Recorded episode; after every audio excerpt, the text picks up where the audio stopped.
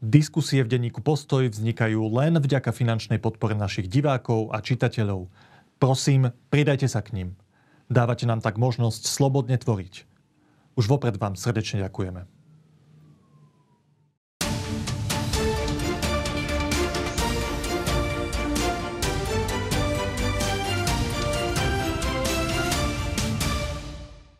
Už pred parlamentnými voľbami bolo jasné, že zápas o právny štát bude jednou z hlavných tém, ktoré budeme riešiť aj po voľbách. A v tejto oblasti aj dominovali titulky aj tohto týždňa. K týmto témam viacerým, napríklad k exkluzívnemu materiálu, ktorý priniesol kolega Lukáš Kekelák o zmanipulovanej nahrávke dvoch prokurátorov Úradu špeciálnej prokuratúry, ale aj o vývoji v policajnom zbore a na prokuratúre sa budem rozprávať s mojimi dvoma kolegami. A v debate v redakcii vítam šéf-redaktora Martina Hanusa. Ahoj. A redaktora kolegu Lukáša Kekeláka. Vítaj. Ahoj. Začnem priamo tebou, Lukáš. Ty si priniesol naozaj exkluzívny materiál, ktorý od nás prebrali aj viaceré médiá. A týkal sa zaujímavých vecí a informácií, ktoré si ty exkluzívne dostal. Dal si tam taký zaujímavý titulok, že Ficová hra sa skončila. Mnoho ľudí je stratených vo všetkých tých komplikovaných vzťahoch, obvineniach, obžalobách, právnym sporom, ktoré sa vedú, tak skús teraz tak v stručnosti vysvetliť, že o čo ide, alebo najskôr odpovedať na otázku, prečo sa Ficová hra skončila, však teraz sa stal štvrtýkrát premiérom, a jeho hra sa začala, nie? No, je to trošku komplikované, preto sa to pokúsim trošku uviesť v stručnosti, ale aj s kontextom. Ide o to, že Robert Fico už koncom roka 2020, keď teda keď prebiehala tá prvá základná vlna zatýkaní, čo sa týka teda vyšetrovania policajného zboru, rôznych nominácií z čias vlády Roberta Fica a teda nielen nominácií, ale rôznych teda funkcionárov aj teda v policajnom zbore. Hovoríme o roku 2020, teda koncom roka 2020 už teda boli vo väzbe ľudia ako Tibor Gašpar, prípadne bývalý teda ďalší šéf policajného zboru Milan Lučanský.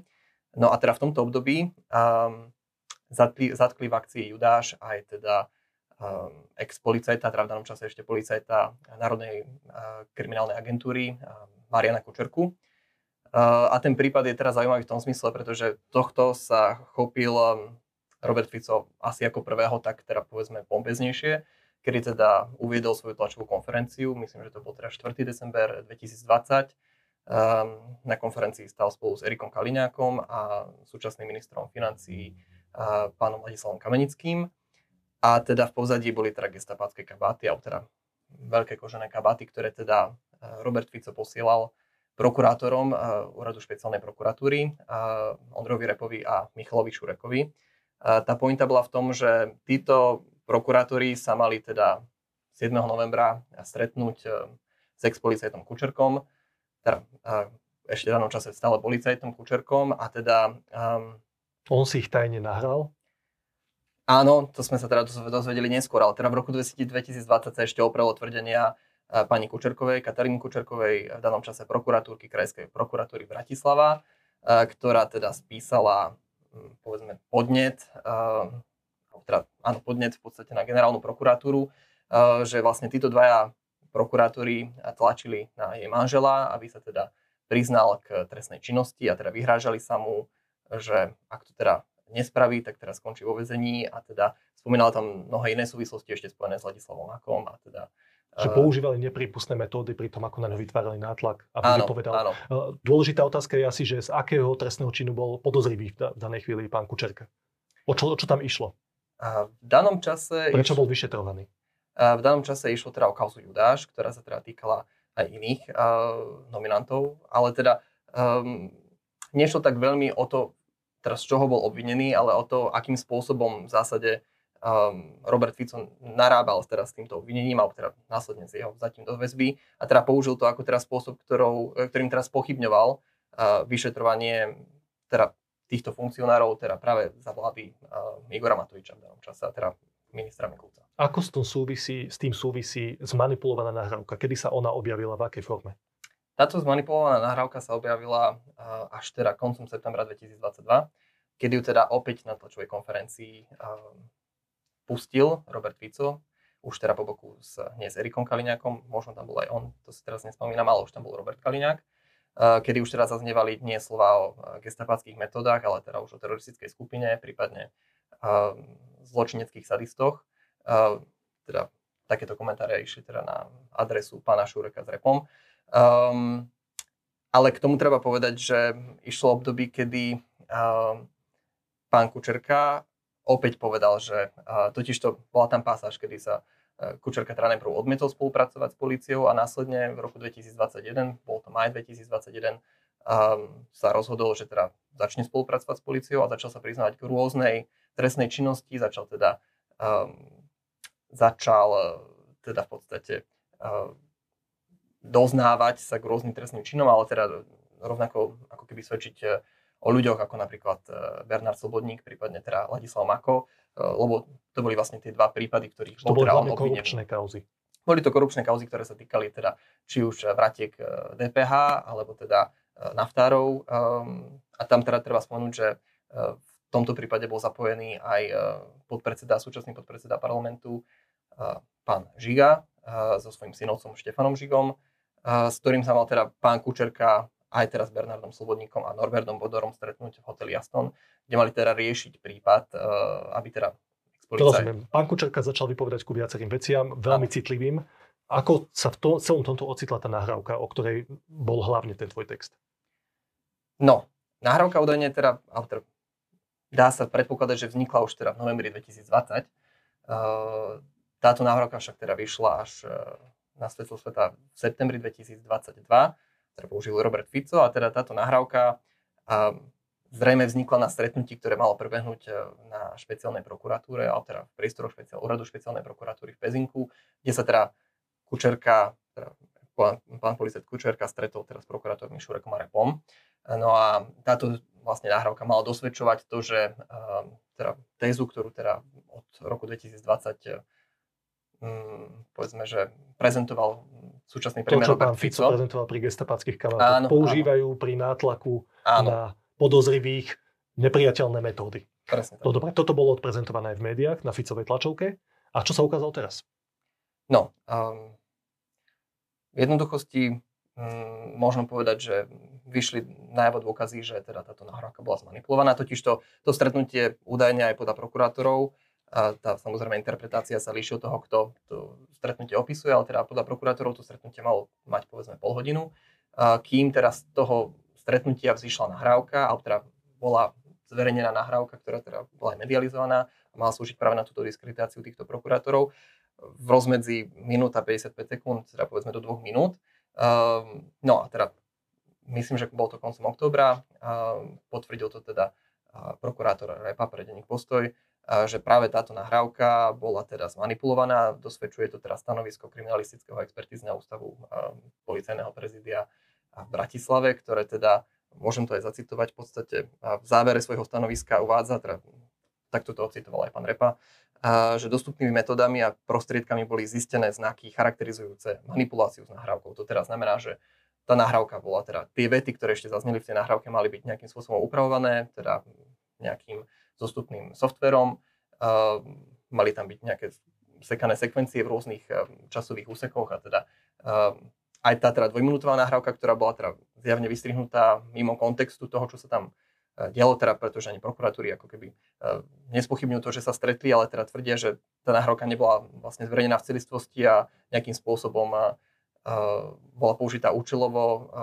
A teda toto stanovisko ukazuje, že bola teda zjavne manipulovaná. Preto sa Ficová vláda skončila, pretože operovala s materiálom, ktorý bol účelovo zostrihaný tak, aby to dávalo zmysel pre jeho politický boj. To je tá pointa. Ako sa v celom tomto, to je možno jedna z posledných otázok k tomu, k celkom komplikovanej veci, ako sa do tohto celého dostalo meno Vladimíra Pčolinského? A čo má Vladimír Pčolinský, bývalý šéf Slovenskej informačnej služby, dnes už aj obžalovaný, ak sa nemýlim, čo má spoločné s nejakou zmanipulovanou nahrávkou policajta Kučerku?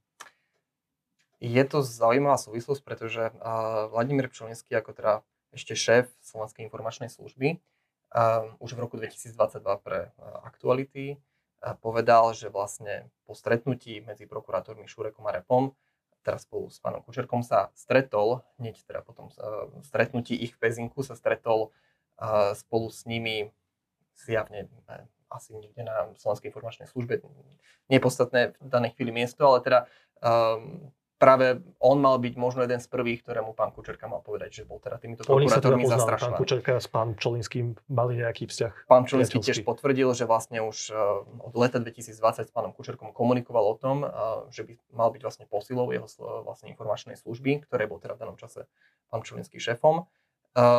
No a teda tento rok v lete v rámci akcie Rozuzlenie prvý námestník pána Pčolinského, Boris Beňa, vypovedal na úrade špeciálnej prokuratúry, ale teda mal o tom vypovedať už predtým v marci na generálnej prokuratúre, o tom, že práve Kučerka sa na týchto stretnutiach ešte pred stretnutím s prokurátormi Repom a Šurekom mal údajne radiť, aby teda pán Pčolinský mal radiť, aby si teda týchto prokurátorov nahral, a teda to, ako by ich vylákal na stretnutie, a teda dotlačil ich do nejakej diskusie, ktorá by mohla následne byť použitá na nejakú ich kompromitáciu. To podozrenie je, že vtedajší šéf tajnej služby chcel skompromitovať prokurátorov úradu špeciálnej prokuratúry.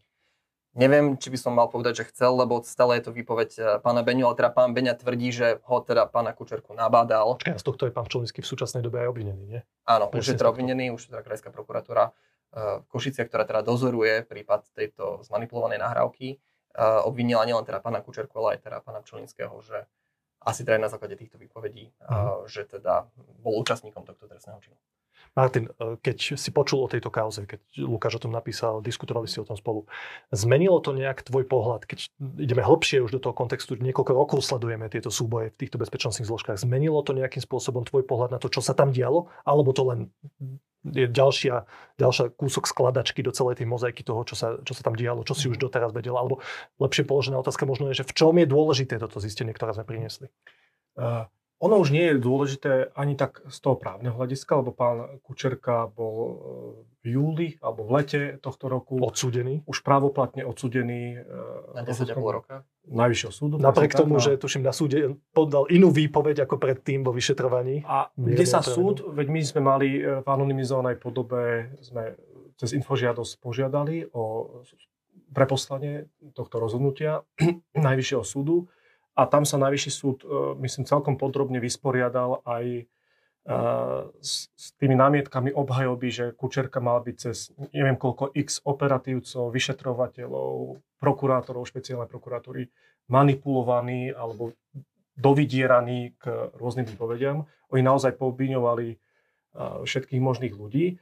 A ono je to v podstate, to poznáme aj z iných prípadov, že to je vlastne také normálne, dá sa povedať, správanie istého typu páchateľov, že najskôr sa povedzme pod nejakým šokom, že boli zatknutí, priznajú, neskôr si to rozmyslia, začnú hovoriť o tom, že boli k tomu donútení, potom sa opäť začínajú priznávať, potom zase zmenia výpoveď a zase prejdú k tomu, že boli k tomu všetkému donútení, a vlastne toto je presne aj tá schéma Kučerkovho správania počas toho jedného roka. Takže z tohto pohľadu my sme to už právne to už bolo rozhodnuté. Na tom tento článok už nemá čo zmeniť. Čo bolo na tom dôležité, na tých Lukášových zisteniach, je ten taký morálno-mediálny obraz toho celého, lebo stále sme nevedeli, ako to bolo s tou nahrávkou, a tá nahrávka, keď sme si ju vypočuli, nepôsobilo to celkom dobre, ani ten prepis. Nevedeli sme to samozrejme vyhodnotiť, určite sme na to ani vtedy neskákali, lebo tým, že tá nahrávka, oni ju odmietali celú poslať, to bol naozaj dvojminútový úsek, ako povedal Lukáš, nejakého 20 či 30 minútového rozhovoru, tak bolo dôvodné podozrenie, že tá nahrávka bola nejak upravená. A teraz máme faktické potvrdenie toho na základe posudku toho kriminalistického expertízneho ústavu. A vlastne to ukazuje, že aj tá obhajoba Roberta Fica, lebo v podstate toto bol taký dosť symbolický spúšťač toho celého. Ten Kučerka to bol vlastne na začiatku, to boli naozaj tie prvé tlačovky koncom roka 2020, kde Fico začal rozohrávať túto hru o tom, ako sú manipulovaní rôzni zatýkaní ľudia, budúci kajúcnici, k tomu, aby vypovedali proti jeho ére, proti ľuďom jeho éry. Týmto sa to vlastne symbolicky začalo a potom to pokračovalo na rôznych mnohých. Pointa je, že teraz sa ukázalo, že zbranie, ktoré Fico používal na tých svojich tlačovkách, neboli korektné, neboli férové, lebo použil zmanipulovanú nahrávku z tohto prípadu minimálne. To sme tušili aj predtým, aj v prípade Kučerku, a teraz to máme v podstate potvrdené cez ten posudok. Myslíš, že to bude mať nejaké politické konsekvencie? Fico sa stal premiérom, má väčšinu v parlamente? Asi nie. Nie, myslím si, že pre jeho voličov alebo to nebude teraz nič znamenať. Že jeho hra sa skončila síce s týmto konkrétnym materiálom, ale v zásade dosiahol to, čo chcel. Politická hra sa začína práve v tejto chvíli. Pre nás ako novinárov, ktorých ambíciou má byť, že spoznať pravdu, dopatrať sa pravdy, tak je to nejaký spôsob zadosťučinenia, že tie veci, o ktorých sme písali, a niekedy sme tiež trošku tápali hmle a museli sme si tipovať podľa toho, kto má akú povesť z tých ľudí, tak tá naša intuícia, ktorú sme v tomto mali, tak sa vlastne potvrdzuje aj týmto posudkom. Ja by som spomenul ešte dva momenty, lebo tam je teraz zaujímavé. Robert Fico túto tlačovú konferenciu namieril z veľkej časti teda aj inak teda deň potom, ako bol zvolený generálny prokurátor Maroš Žilinka, bola táto tlačová konferencia, on ju namieril proti Ladislavovi Makovi, lebo to bol vlastne prvý človek, ktorý je známy dnes ako kajúcník, v danom čase teda jeden z tých prvých významných funkcionárov z obdobia teda Ficového vládnutia, alebo teda Ficovej vlády, teda Smeru, SNS a Mostu HIT, ktorý teda v podstate bol prvým spolupracujúcim obvineným a začal teda nejakým spôsobom svedčiť proti viacerým ľuďom, a teda hlavne z toho policajného prostredia. A možno by som spomenul ešte druhý moment, a to teda, hovorili sme tu o pánovi Pčolinskom, a ten teda je dôležitou rolou v tomto príbehu, pretože bol teda šéfom Slovenskej informačnej služby, a on dnes teda tvrdí, že teda tá výpoveď ďalšieho spolupracujúceho obvineného pána Beňu je účelová. Jeho bývalého blízkeho človeka, teda nakoľko kamaráta, ďalšieho kajúcníka, je teda účelová, napriek tomu, že tvrdí, že povedal to takým zvláštnym spôsobom, ale teda keď som s ním telefonoval a teda oslovil ho v tejto veci, tak povedal, že už po tom stretnutí s pánom Kučerkom, teda Kučerku s prokurátormi, keď teda za ním prišiel a teda bol zaslzený a údajne podľa jeho slov vylaknutý, že teda sa mu vyhrážajú, tak mu naznačil, teda nepotvrdil to, čo hovorí pán Beňa, teda, že ho naviedol, aby si ich teda nahral a doviedol teda tú komunikáciu do nejakého bodu, aby to teda bolo pre nich kompromitujúce, ale teda, že mu pán Kučerka naznačil, že preč, ako oni nevedia, že ich mám nahratých, že ich to náhodou nemôžem použiť proti ním. A teda pán Pčolinský tiež teda mne osobne povedal, že on má tú nahrávku k dispozíciu už od začiatku roka 2022, kedy teda údajne o nej vypovedal. Hoci teda Robert Fico ju zverejnil až v septembri 2022. Takže už predtým pán Pčolinský o tej nahrávke vedel. Dalo by sa o tom ešte dlho diskutovať. Určite. O podrobnostiach toho, aký záujem mal Vladimír Pčolinský, ak teda to naozaj bolo tak, z čoho ho vinia. Aký záujem mal na tom, aby diskreditoval prokurátor úradu špeciálnej prokuratúry, ale na to teraz nemáme priestor. Keď si hovoril o tom, že ako často obvinení ľudia postupne media svoju výpoveď, tak tam vždy aj z legitímnych dôvodov hrá svoju rolu aj advokát, alebo advokáti, ktorí sú v tom prípade zainteresovaní. A zaujímavosťou je, že advokát Mariána Kučerku teraz získal celkom zaujímavú pozíciu v justícii. Áno, stal sa členom súdnej rady, ide o pána Martina Bezáka, ktorý bol teda po zmene vlády nominovaný teda v trojici kandidátov, alebo teda jeden z troch nominantov vlády. Tak, správne. Do teda súdnej rady. Áno, a taká rýchla otázka pre teba, Martin, že keď vidíš tie zmeny, ktoré sa dejú v tomto justičnom orgáne, sú tam diskusie o tom, či vymeniť šéfa súdnej rady Jana Mazáka. Vláda tam nominovala konkrétnych ľudí, medzi nimi aj tohto advokáta. Ako to hodnotíš, tie zmeny? Je to, ak to veľmi zjednodušene novinársky poviem, že návrat starých čias do tohto orgánu? No v prvom rade je úplne legitímne, ak sa nová vláda snaží presadiť aj v takých orgánoch, ako je súdna rada, ľudí, o ktorých si ona sama myslí, že sú tí najlepší zástupcovia. Tým, že Igor Matovič, alebo teda bývalá vláda, v minulosti menila ten zákon, ktorý už umožňuje odvolávať aj bezdôvodne členov súdnej rady podľa tej novej úpravy, pretože tá bývalá vláda chcela tých ľudí povymieňať, samozrejme z tej predošlej éry, tak je logické, že tieto nástroje chce využiť aj tá nová vláda. To, v čom my máme novinári dávať pozor, je, aby tí noví ľudia, ktorí prichádzajú do súdnej rady, boli hodnoverní, boli dôveryhodní, pretože pre justíciu nie je žiadna mena dôležitejšia než dôveryhodnosť. A čo ti hovorí tie mená, keď vidíš? Práve pri pánovi, niektoré sú trochu neznáme, ale práve pri pánovi Bezákovi, ktorého sme predtým, ešte spred prípadu Kučerka, my sa nepoznali z nejakých iných kauz, nám trochu zasvietili kontrolky, aj keď sme cez to súdne rozhodnutie vnímali ten spôsob jeho obhajoby, lebo nám tu vznikla taká kasta obhajcov, ako je aj tuto spomínaný pán Bezák, aj pán Para, ktorý vystupoval opakovane na tlačovkách Smeru. Bývalý sudca Lindner. Akoby člen ďalších. Presne tak, pán Lindner, ktorý nielenže hája nejakú obhajobnú líniu svojich klientov. Štandardná advokátska práca. To je povinnosťou klientov a je to veľký výdobytok právneho štátu, že advokáti môžu slobodne proste hájiť akýchkoľvek zločincov z čohokoľvek obviňovaných alebo obžalovaných. Problém je, že títo advokáti častokrát hrajú s nimi rôzne mediálne hry, ktoré sú už na hrane zákona. A toto je prípad Martina Bezáka, máš taký pocit?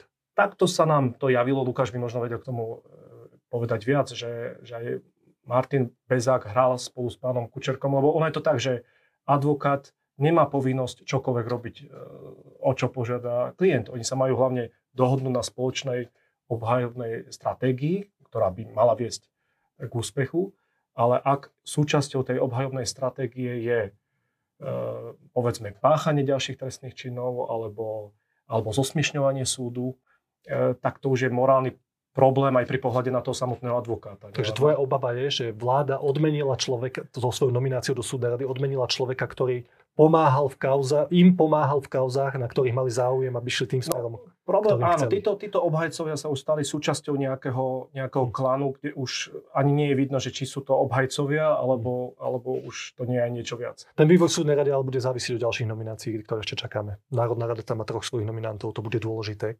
koho tam presadí nové zloženie Národnej rady a tak ďalej, ak sa nemýlim. No otázka je, či ich môže presadiť na základe súčasnej platnej úpravy, lebo oni boli zvolení ešte na základe bývalej úpravy právnej, ktorá neumožňovala len tak odvolať. Takže ak Národná rada aj pristúpi k odvolaniu členov súdnej rady ako pán Mazák, tak asi vznikne nejaký spor na ústavnom súde a ústavný súd sa bude musieť s tým vysporiadať.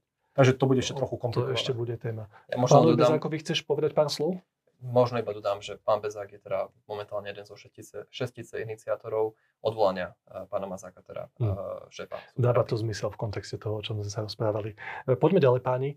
Veľmi zaujímavá vec tohto týždňa bolo rozhodnutie generálneho prokurátora Maroša Žilinku, ktorý presunul vyšetrovanie kauzy Čurilovcov, tej skupiny vyšetrovateľov okolo Jana Čurilu, do Trnavy. Bratislavská krajská prokuratúra dlho dozorovala tento prípad bez toho, aby sa kamkoľvek pohol. Medzi tým tuším, že Krajský súd v Bratislave konštatoval, že to trestné stíhanie je bezdôvodné. A zaujímavé je, že sa k tomuto kroku odhodlal Maroš Žilinka, kde sa teda nečakalo v časti verejnosti, možno aj medzi nami novinármi, ja teda určite som nečakal, že Maroš Žilinka niečo také spraví, skôr sa čakalo, že mu vyhovuje, že sa toto celé tak ťahá, že stále nie sú očistení od podozrení, ktoré sú im kladené. Martin, ako hodnotíš tento krok? Je to dôkaz pre tých ľudí, ktorí hovoria, že Maroš Žilinka po celý čas vo svojej funkcii nepodlieha žiadnym tlakom a riadi sa striktne zákonom? No, počkáme si na ďalší vývoj. Nechcem to nejak veľmi preskakovať. Ja mám ale istú obavu. Ten krok generál prokurátor vyzerá byť formálne v poriadku, že zasiahol tak, ako zasiahol. Trochu vyvoláva otáznik, že prečo tak nezasiahol už v minulosti, keďže námietky zo strany advokátov proti tomu vyšetrovaniu zo strany krajského prokurátora a tých vyšetrovateľov, tie námietky zo závietosti tam boli aj predtým, on ich vlastne teraz ex post po veľmi dlhej dobe uznal. Moja obava je v tom, že či to nie je náhodou tak trochu krok, ktorý má to celé trestné stíhanie a ten prípad len pretlžiť a natiahnuť. Ja poviem príklad z minulosti.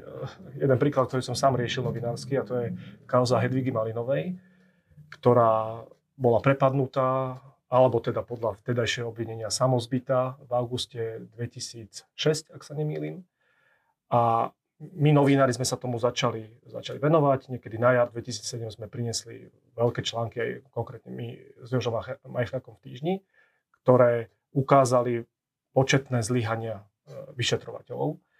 A o niekoľko mesiacov na to reagoval Dobroslav Trnka tým, že odobral ten prípad vtedajšiemu vyšetrovateľovi aj prokurátorovi v Nitre a Preradil ho teda, myslím, že si ho vtedy prisvojila generálna prokuratúra. A to sa dalo hodnotiť vtedy ako veľmi pozitívny krok, že polícia, teda že generálna prokuratúra zareagovala na všetky možné námietky. Sú nespokojní s doterajším vyšetrovaním, dáme to niekomu lepšiemu. Chce to začať na novo vyšetrovať. No a stalo sa potom to, že generálna prokuratúra to dala vypracovať posudok pánovi profesorovi Labášovi, čo bol potom ešte väčší škandál, než boli všetky tie škandály dovtedy.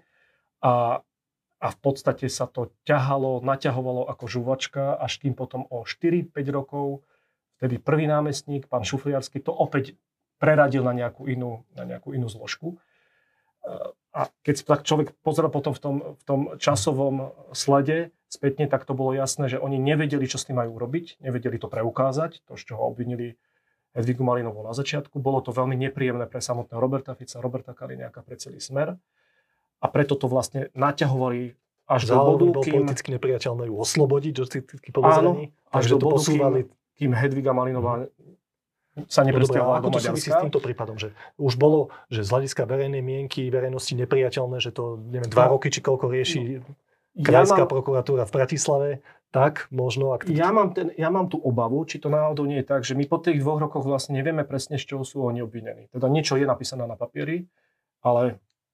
Ani do médií, ani nikam neunikli nejaké hodnoverné dôkazy o tom, že by Čurilovci sa dopúšťali trestnej činnosti. To podozrenie je, že manipulovali svedkov a tak ďalej. No ale nemáme žiadne konkrétne dôkazy. Boli tam tiež nejaké nahrávky, ktoré boli zostrihané. Boli tam nahrávky, ktoré boli zle zostrihané, zle prepísané. Vynechané slova dôležité. Áno, vynechané dôležité slova. Takže toto sa celé nejak rozbilo. Áno, oni potom tam nejaké... trestné skutky mali rekvalifikovať, ale ja vlastne po 2 rokoch stále neviem, a to sme ľudia, ktorí sa o to zaujímame, ja stále neviem, čo je to konkrétne obvinenie, čo je ten konkrétny dôkaz proti ním, že mali manipulovať tie vyšetrenia. Ja mám takú obavu, či toto všetko neslúži k tomu, aby sa to na ďalšie, viete, to je že prepísaných, ja neviem, tisíce strán, ktorý si teraz ten nový vyšetrovateľ a nový prokurátor budú musieť naštudovávať ďalší rok, 2, 3. A či to neslúži celé k tomu, aby tí Čurilovci raz boli, tak ako som povedal, Hedviga Malinová bola vyštvaná v podstate zo Slovenska. Takže ty vôbec tento krok Maroša Žilinku nečítaš optimisticky?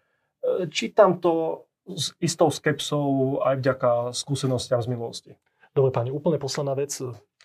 A tá sa týka už priamo nového ministra vnútra, Matúša Šutaja Eštoka, ktorý teda robí titulky v médiách už niekoľko dní a možno aj týždňov, 2-3 týždne. Aj svojimi takým veľmi rázným prístupom a veľmi tvrdým spôsobom, akým sa rozhoduje presadiť svojich ľudí a svoju predstavu o tom, ako majú orgány presadzovania práva, ktoré má v kompetencii vyzerať, hlavne policajný zbor.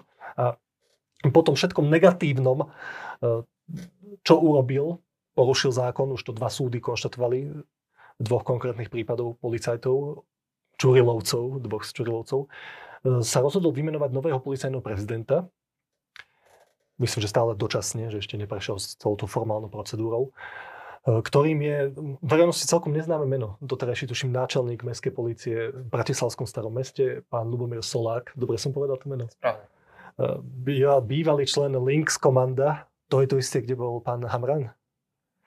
A pre mnohých ľudí to bolo veľmi príjemné prekvapenie, že tohto človeka poznajú okrem jednej starej kauzy, ktorá možno nie je taká zásadná.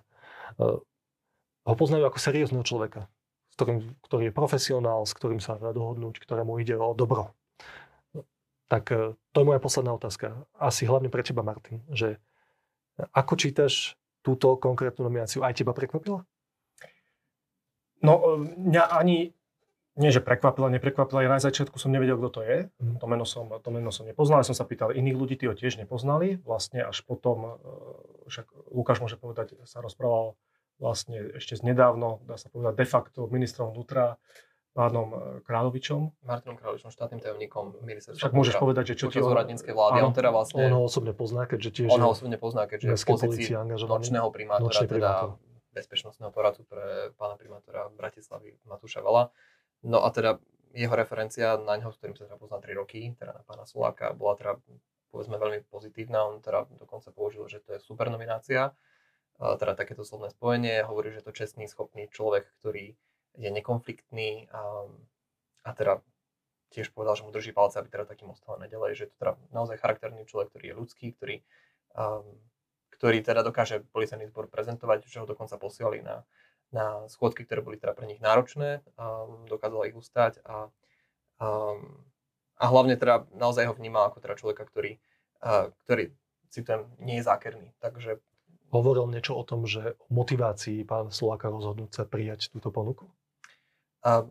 Či o tom nevie pán Kráľovič? Neviem, nakoľko mal s ním teda možnosť sa už porozprávať, v danom čase teda ešte neboli v kontakte. Teda, že prečo teda... Ale tá zásadná otázka stojí asi takto, že mýlime sa my v novom ministrovi vnútra, že berieme ho príliš prísne aj podľa tých doterajších rozhodnutí, alebo sa mýlime, možno pán Kráľovič sa mýli vo svojej mienke, aj keď dobre pozná, ako tvrdí o pánovi Solákovi. Ako to ty vnímaš? Nemyslím si, že pán Kráľovič sa mýli vo svojej mienke v hodnotení pána Soláka, lebo som zachytil, že aj iní policajti, to bolo anonymné vyjadrenia, ktorí v minulosti pracovali s ním, tak ho hodnotia tiež pozitívne. To, čo vieme bezpečne, je, že pán Solák nebol vôbec voľba číslo 1 pána Šutaja Eštoka. Napriek tomu je to prekvapivá správa, že takýto človek s takouto povesťou sa stáva policajným prezidentom, ale tu by som tiež skepticky skôr vyčkával, čo sa bude diať ďalej, lebo on je jednak dočasne vymenovaný. Jednak my vieme, že pán Šutaj Eštok hľadal, a už som mal informáciu, že aj našiel nejaké iné meno, išlo o policajta, ktorý pracuje v Siske, ktoré napokon padlo, lebo sa nemali dohodnúť. Hovorí sa aj o iných menách z takejto okruhu ľudí z okolia Kaliňáka alebo pani Sakovej, ktorí boli tiež oslovení a oni to vraj odmietali. Čo svedčí o tom, že Šutaj Eštok sa dopustil takticky obrovskej chyby, keď sa ujal ministerské funkcie, že nešiel na to nejak sofistikovane, premyslene, inteligentne, ale šiel na to ako buldozer, že okamžite, bez udania dôvodu a bez toho, aby sa skontaktoval s úradom pre ochranu oznamovateľov, postavil mimo služby Čurilovcov, o ktorých sa vyjadroval už tesne pred voľbami, že ich treba vyhnať, že by mali odísť z tejto krajiny, akože mimoriadne agresívnym spôsobom. Rovnako agresívne sa vyjadroval aj potom, keď bolo to prvé rozhodnutie sudcu, ktorý vydal predbežné opatrenie v prípade viceprezidenta pána Kiša, tak on začal hovoriť naozaj neuveriteľné vety na ministra vnútra o tom, že by mal byť disciplinárne stíhaný a podobne. Ale za čo sa už ospravedlnil. Za čo sa už potom neskôr musel ospravedlniť, lebo ten odpor aj zo strany sudcov, ktorí proti tomu protestovali, bol masívny, dokonca aj zo strany niektorých sudcov, ktoré sú v súdnej rade skôr na strane novej moci. Takže on išiel na to, by som povedal, až húvácky. Vyvolal to nejaký protitlak. A preto ja som si vtedy pomyslel, že on bude mať dosť veľký problém nájsť nejakého formálne menej problematického človeka, aby viedol policajný zbor. A zjavne sa to aj dialo, že on naozaj sa očakávalo, že on relatívne rýchlo príde s tým menom, ale sa to naťahovalo. Asi je naozaj pravdivá tá interpretácia na základe tých... klebie, čo máme zo zákulisia, že viacerí mu to odmietli. Prečo pán Solák na to pristúpil? To je zaujímavá otázka. Už sa teším na prvé rozhovory novinárske s ním. Myslím, že aj my ho požiadame o rozhovor, aby sme ho bližšie spoznali a jeho uvažovanie. Stále hovorím, že neviem, do akej miery je to nejaké predbežné opatrenie, teda nejaká predbežná nominácia alebo definitívna nominácia, alebo zatiaľ nemá ísť do výboru, je len dočasne vymenovaný. Takže toto ešte by som vyčkal pár týždňov, ako sa to vykryštalizuje. Ako vidíme, ten zápas o právny štát je v plnom prúde. Aj s rôznymi zaujímavými odbočkami, zákrutami a zápletkami. Budeme to pozorne sledovať aj ďalej. V tejto chvíli vám pekne ďakujem Lukášovi Kekelákovi a Martinovi Hanusovi za debatu v redakcii. Ďakujem aj vám za priazeň a teším sa na naše ďalšie diskusie.